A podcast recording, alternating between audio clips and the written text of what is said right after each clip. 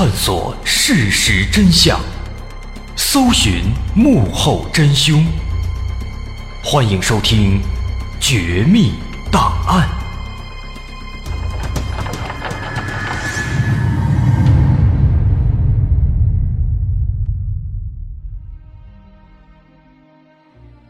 还原事实，探索真相。欢迎您继续关注我们的《绝密档案》，我是大碗。在上一起案子的5年之后，2006年3月16号晚上11点，在香港柯士甸道的一条地下人行隧道当中，此时有2位警员开始例行巡逻。这2位警员，一个叫冼家强，一个叫曾国恒。这条隧道呢，位于一个十字路口的下方，它有很多个出入口。同时这个隧道呢很特殊，它是2个巡逻景区的一个汇合处，所以警方在这个隧道下面就专门设置了一个签到处。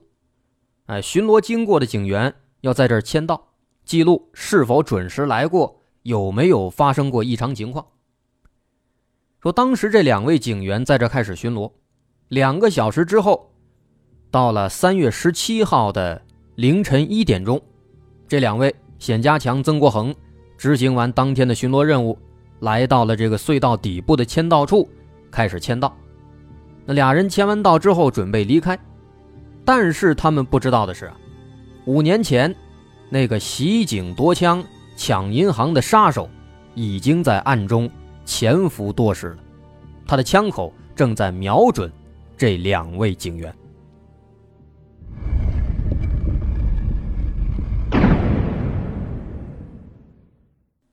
其实在刚刚这2位警员来到这儿之前，这名杀手已经潜伏进了隧道拐角处的另一端。这个杀手故意把隧道拐角墙壁上的那个凸面镜给转动了位置，如此一来，警员经过的时候就看不到拐角另一边的情况了。凌晨1点12分，这2位警员签到完正要离开，当他们沿着隧道楼梯往上走的时候，突然就看到在这楼梯拐角的地方，有一个神色可疑、戴着黑色假发、戴着一个深色的一个大眼镜的一个男子。这男子呢，双手放在腰间，一动不动地站着，在那墙那靠着。冼家强当时走在前面，他抬头一看呢，感觉这人很奇怪，就想开口去盘问，问问这到底是个干嘛的，大半夜的在这站着有什么事儿呢？但没想到这个时候，这个奇怪的男人却突然从腰里掏出手枪，砰砰2枪，直接打中了冼家强，然后马上抬枪又对着后面的曾国恒他的头部直接开了1枪。这突然中了2枪，冼家强自己都懵了，瞬间的麻木感已经让他感觉不到疼痛了。他趁着自己还没有倒地，马上拔枪进行还击。这砰的1枪打出去之后，虽然说没有打中要害，但也1枪打掉了对方手里的左轮手枪。这凶手见势不妙，一把上前就抓住了冼家强的左手，就跟很多这个警匪片电影里边演的一样，他想要把这冼家强的枪口反过来指向他自己，而冼家强也一样，开始拼命地把枪口指向对方。而在这个缠斗的过程当中，冼家强又开了3枪，但因为双手被控制，全都没有打中。而就在冼家强和凶手互相拉扯、互相纠结的时候，奇迹发生了。刚刚在后面头部中弹的曾国恒，他竟然没有立即死亡。可能也是人类潜能突然爆发，他悄悄地支起身子，爬到了2个人身边。那在这个过程当中呢，他看到楼梯口正好有一个路人经过，于是马上就压低声音让这个路人去报警。结果没想到这货太怂了，直接吓跑了。那无奈之下，曾国恒只能悄悄地爬到2人身边，趁着凶手没有看到自己，抬起枪来，砰砰砰，是连开了5枪。而此时正在和凶手缠斗的冼家强听到这一声声的枪响之后，随即马上就感觉到这凶手开始向后倒。随着凶手倒下，身负重伤体力不支的冼家强也随即倒在了地上，但他仍然紧紧按住凶手，并抬起枪来对准凶手的头部。就这样，在这曾国恒对着凶手连开5枪之后，三个人终于是通通倒地了。之后冼家强用尽最后一丝力气打开无线电通知了总部，他这才完全松了一口气，直接昏了过去。3分钟之后，1点15分，支援警力和救护队赶到现场，后经紧急抢救，曾国恒和凶手全部不治身亡。而警方在凶手的身上找到了一只已经生了锈、带有血渍，并且用黄色胶带包裹的左轮手枪，这把枪经检验正是5年前被杀害的警员梁承恩的。那么也就是说，袭警夺枪抢劫银行的那个凶手，现在他终于被击毙了。除了枪械，警方在凶手身上还发现了一副警用的黑色皮手套，2束钥匙，一个警察委任证，一个警察体育游乐会的会员证，还有身份证、住户证等等一些个人证件。除此之外呢，还发现了一本记录着警方内部各警署及同僚电话的通讯录。这毫无疑问啊，这个凶手果然就是警方的内部人员。他是一名刚刚下班没多久的警员，他叫做徐步高。根据警方调查，这徐步高是在3月16号晚上11点48分下班离开的警署，也就是在案发1个多小时之前。下班之后，他先是回了一趟家，去取了摩托车，之后花了大概4分钟骑摩托到了案发现场附近的某个停车场，然后停车步行走到了案发的人行隧道。警方当时对这个过程也做了一番模拟，发现平均需要33分钟的时间，所以推测徐步高是在案发当晚12点21分抵达的案发现场，而这个时间隧道内恰好是没有人的。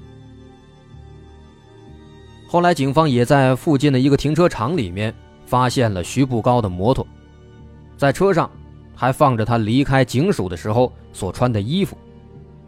所以说很显然他是在作案之前特地取了车，换了一身衣服，戴了一顶假发，然后才过去潜伏的。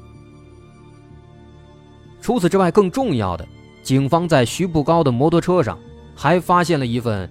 有关各个警员在周边区域巡逻的时间表，以及巡逻警员的数量资料等等等等。他在这份资料上还特地标出了案发的这条人行隧道。所以很显然啊，之所以选择这条隧道作案，徐步高显然是做了充分的考量。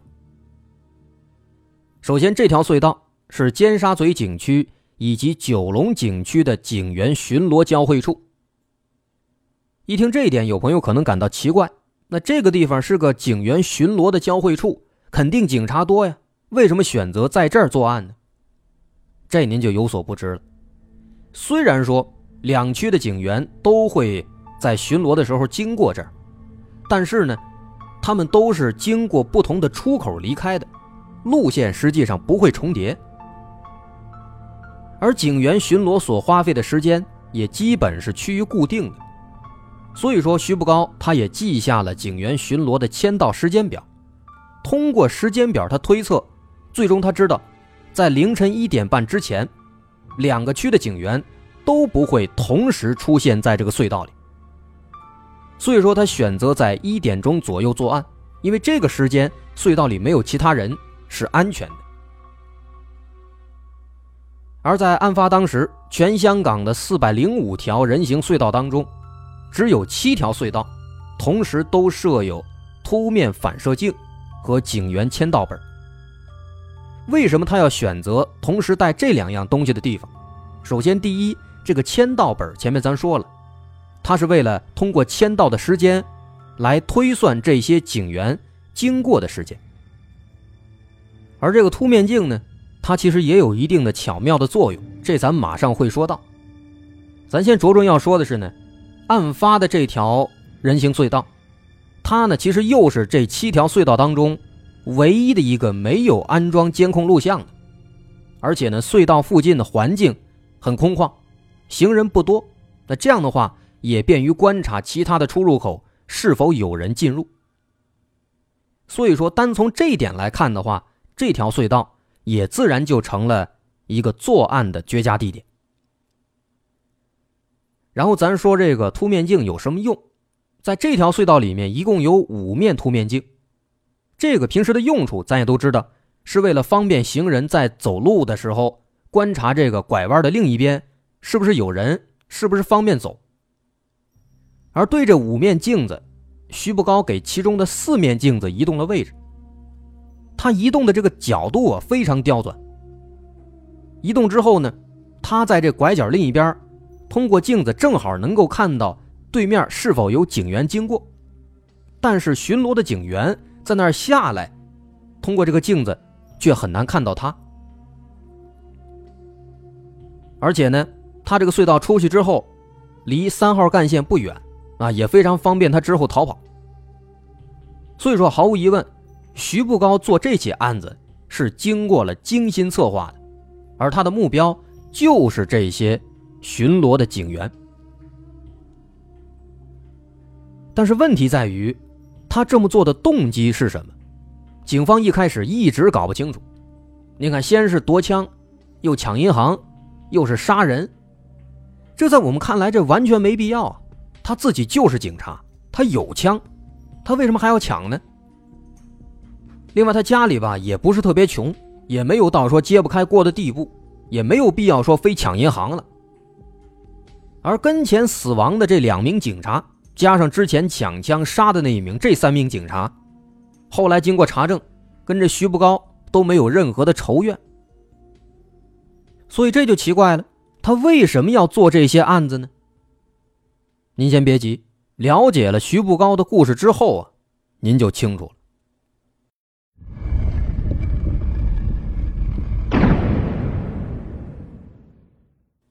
这个徐步高他是闽西客家人，老家在福建省邵武市，但是很小的时候他就跟着家人移民到了香港啊，有关说幼年时期移民这样的案例啊，我们之前说过一些，比如说之前在这个多重人格犯罪档案当中我们说过一个案例，回避型人格障碍美国第一校园杀手赵成熙，他就是一个有这样的经历的典型的例子啊。幼年时期的孩子对于这种环境的突变会非常的迷茫，他不知道去如何适应新的环境，而且基于从小的环境他逐渐形成的这个世界观，甚至是学习的语言，在新的环境当中都会面临崩溃。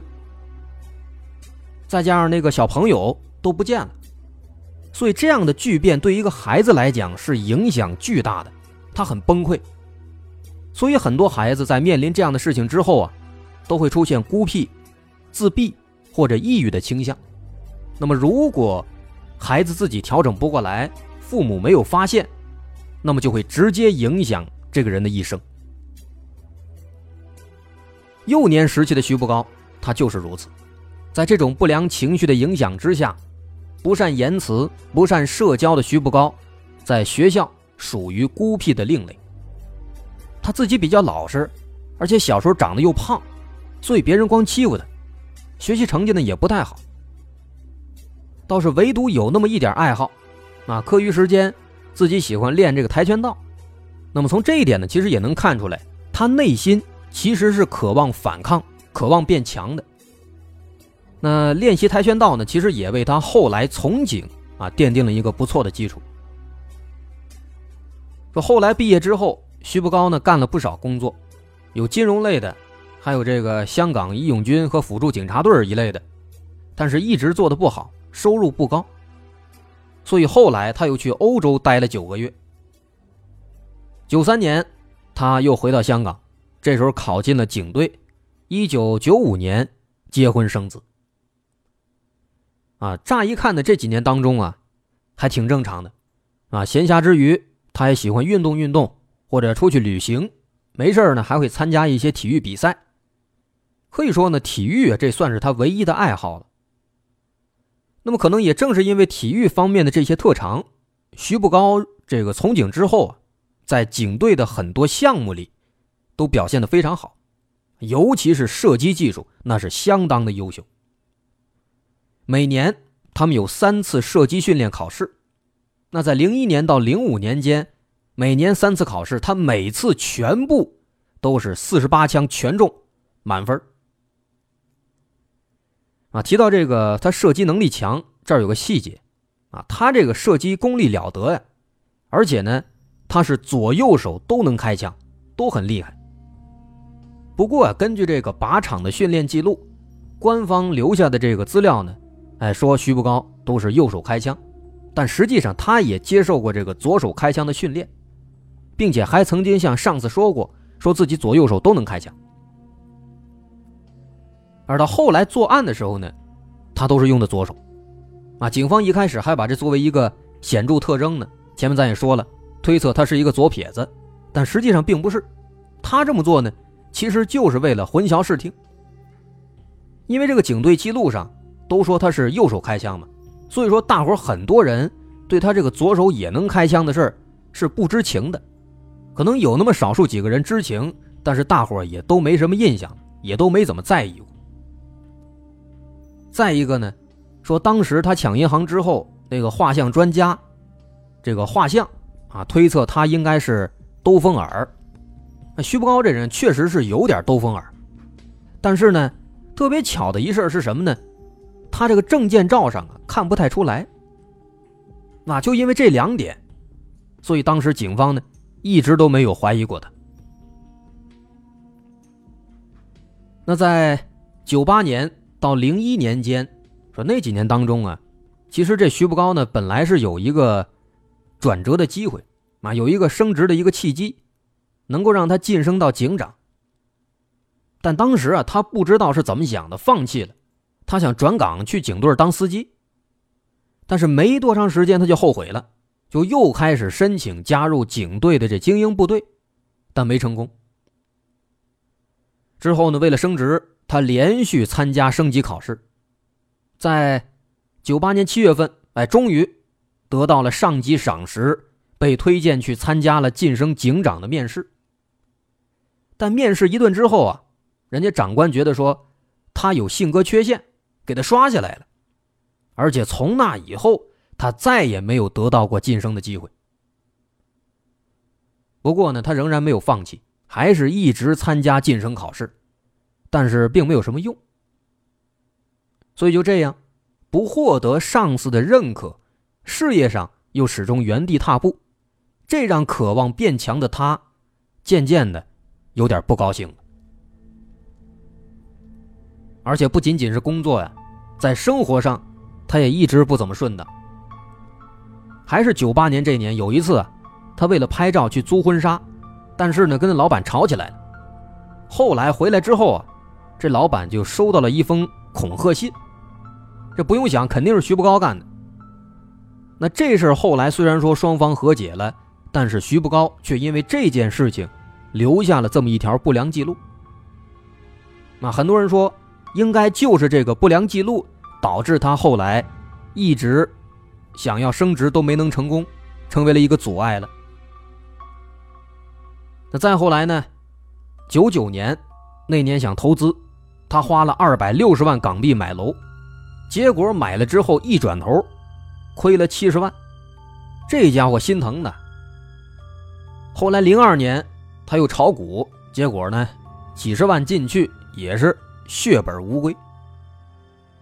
所以很多这个不顺心的事儿让他很难受，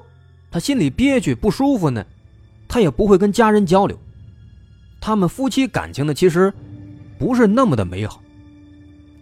所以当时为了排解抑郁，他就经常的偷摸到内地来消遣，那这自然就会导致夫妻之间的关系更加不和，天天吵吵。那后来呢想离婚，但是呢他又下不了决心，没办法就开始天天通过其他的方式来麻痹自己，出去嫖娼啊，包小三啊，什么都干。所以就这样呢，生活上事业上都不太平，都不顺心。那这样的话，让内心本来就有问题的徐步高是越来越难受。那最终他被这些压力这些琐事压垮了。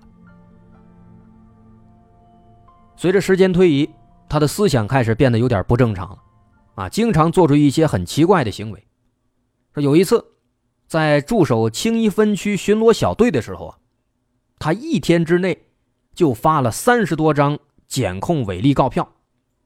这个检控违例告票是什么呢？它应该就类似于咱们常说的这个什么贴罚单之类的，跟这性质差不多。说当时警署那边每一个月做月结，最后发现徐步高发的这个告票数量比整个警署所有警员加一块还要多。再比如04年申请这个智能身份证的时候，他呢自己这个职业他不想写警察他奇怪，他就写了一个无业，并且呢渐渐的他还开始对这个政治表现出高度的热情，到处宣扬一些很奇怪的理论。有时候甚至在这个食堂吃饭的时候，好多警员都坐着吃饭的一块，他呢突然站起来大声的唱国歌。但是有时候呢他又会突然大肆宣扬一些反党反民的言论。总而言之行为反常，让人非常不解。那么这些行为呢，我们其实可以看作是他在通过这种非常规的极端的方式来发泄自己内心的一些抑郁，或者也可以理解为他用这种方式希望能够证明自己的能力。因为这个事业上始终停滞不前，一直受挫，这一直是他的一个心结。因为他打小被欺负，他希望自己强大，希望自己能够被证明。但是呢在事业上他一直不得志，所以他就想通过自己开更多的告票或者宣扬更激进的理论这样的方式来证明自己这个能力是很强的，是完全没问题的。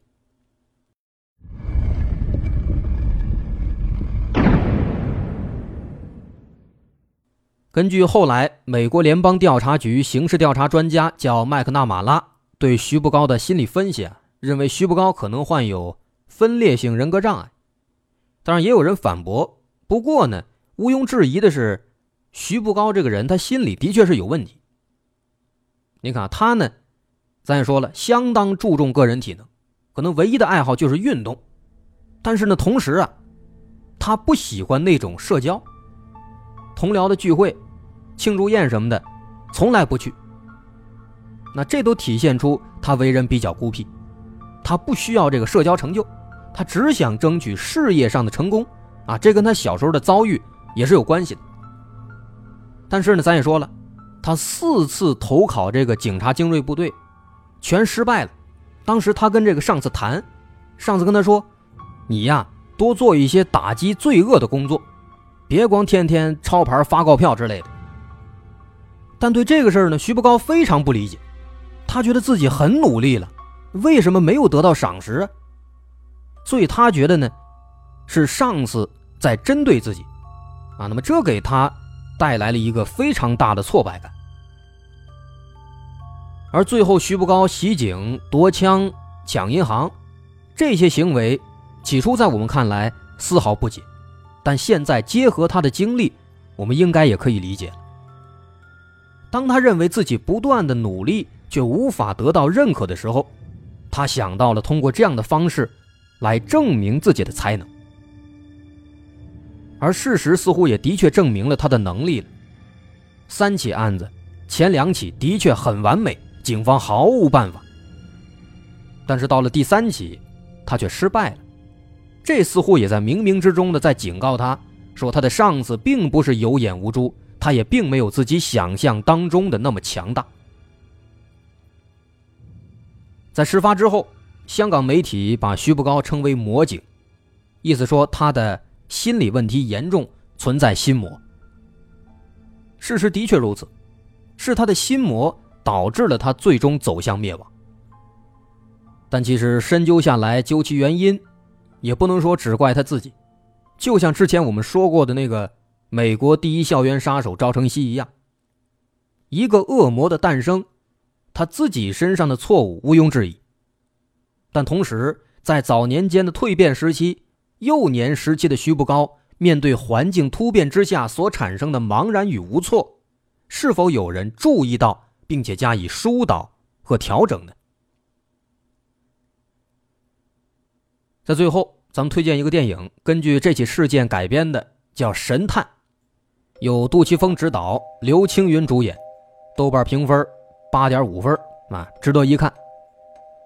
那么到这儿，有关徐步高的故事咱们也就算是说完了。我是大碗，如果您喜欢，欢迎关注我的微信公众号，在微信搜索大碗说故事，点击关注即可。好，咱们下回再见。